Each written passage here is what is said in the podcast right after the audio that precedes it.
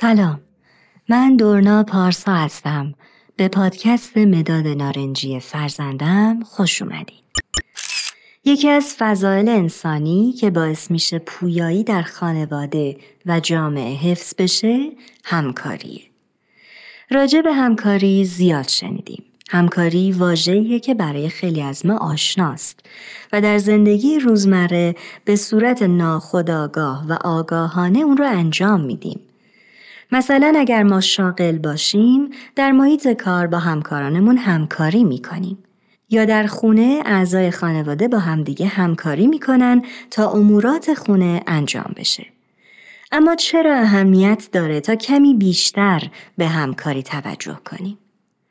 کودکان و نوجوانان آینده جامعه رو می‌سازن. این افراد باید خصوصیاتی داشته باشند که حضورشون در جامعه باعث رشد و بهبود شرایط جامعه بشه.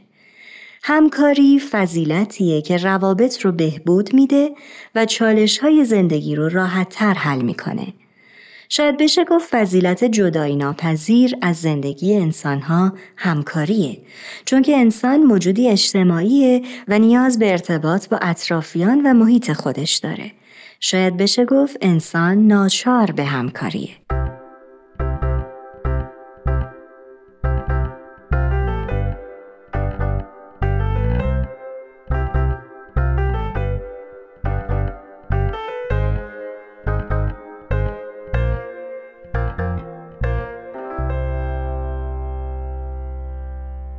اگر همکاری یک ضرورت در زندگی باشه، نیازمند داشتن صفاتی مثل مسئولیت پذیری، انعطاف، روحیه خدمت، روحیه یادگیری، محبت خالصانه و غیره هست.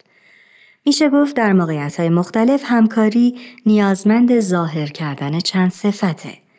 مثلا اگر قرار با چند خانواده به یک پیکنیک بریم برای ایجاد یک فضای مفرح و صمیمی باید جوانب زیادی رو بررسی کنیم علایق و سلیقه های افراد رو در نظر بگیریم اصل مشورت رو اجرا کنیم و در نهایت با همکاری و همراهی اعضا در یک فضای امن و صمیمی قرار بگیریم. شاید بشه گفت در همکاری نوعی همراهی نهفته است.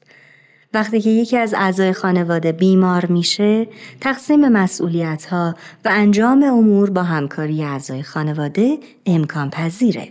در این موقعیت نیازمند انعطاف و صبوری و محبت اعضای خانواده هستیم.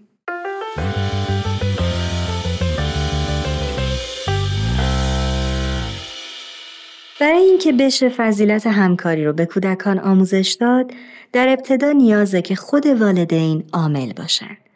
در جامعه امروز کلیشه های جنسیتی زیادی وجود داره و بعضی از این کلیشه ها باعث اختلاف های زیادی میشه. مثلا کارهای زنانه و مردانه که میزان همکاری در خانواده رو کاهش میده و مسئولیت پذیری و مهارتهایی رو از کودکان می‌گیره. مثلا ظرف شستن و غذا درست کردن فقط مخصوص خانوم ها در نظر گرفته میشه یا بیرون بردن سطل زباله مخصوص آقایان. اگر کودکان متوجه بشن که انجام کارهای روزمره در واقع نیازمند کسب مهارت هست و تقریبا باید همه کارها رو یاد بگیرن در آینده زندگی راحت تری داشته باشند. همه ما دیدیم پسرانی که آشپزی بلد نیستن یا دخترانی که لامپ سوخته رو نمی‌تونن عوض کنن. در واقع برای همکاری در خانواده بچه ها مهارت رو هم باید یاد بگیرن. مثلا هر هفته مسئولیت های خانواده رو تغییر بدیم. در هفته دو بار پدر خانواده آشپزی کنه یا در مهمونی های خانوادگی پدر و مادر با هم به صاحب خونه کمک کنند. اگر در شورهای خانوادگی راجع به میزان همکاری در خانواده با کودکان صحبت کنیم و به اونها مسئولیت هایی در جهت همکاری بدیم می‌تونیم روابط سالم و صلحآمیزتری رو در خانواده داشته باشیم. بیاییم به یک گفتگو گوش بدیم.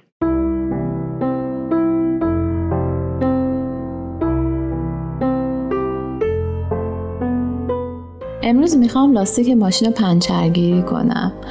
آخه اگه اجزای اون با هم همکاری نکنن نمی‌تونه راه بره. مثلا اگه یه چرخ پنچر باشه دیگه حرکت نمی‌کنه. راسته ای دخترم دوست داری کمکم کنی؟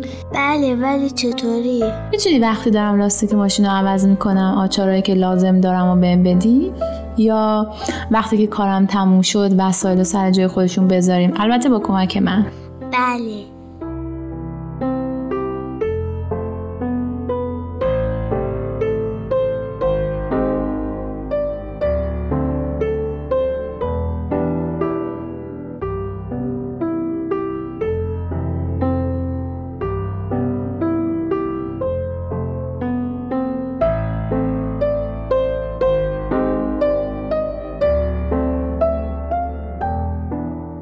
در این موقعیت و موقعیت های مشابه دیگه در حالی که داریم یک فعالیت روزمره رو انجام میدیم می‌تونیم از کودکانمون بخوایم تا با ما در انجام دادن اون همکاری کنن.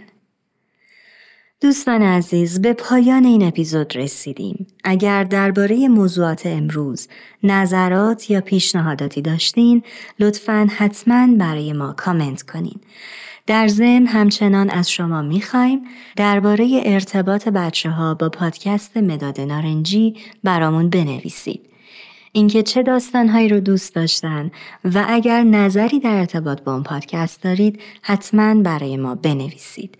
ممنون از همراهی شما. تا اپیزود بعدی خدا نگهدار.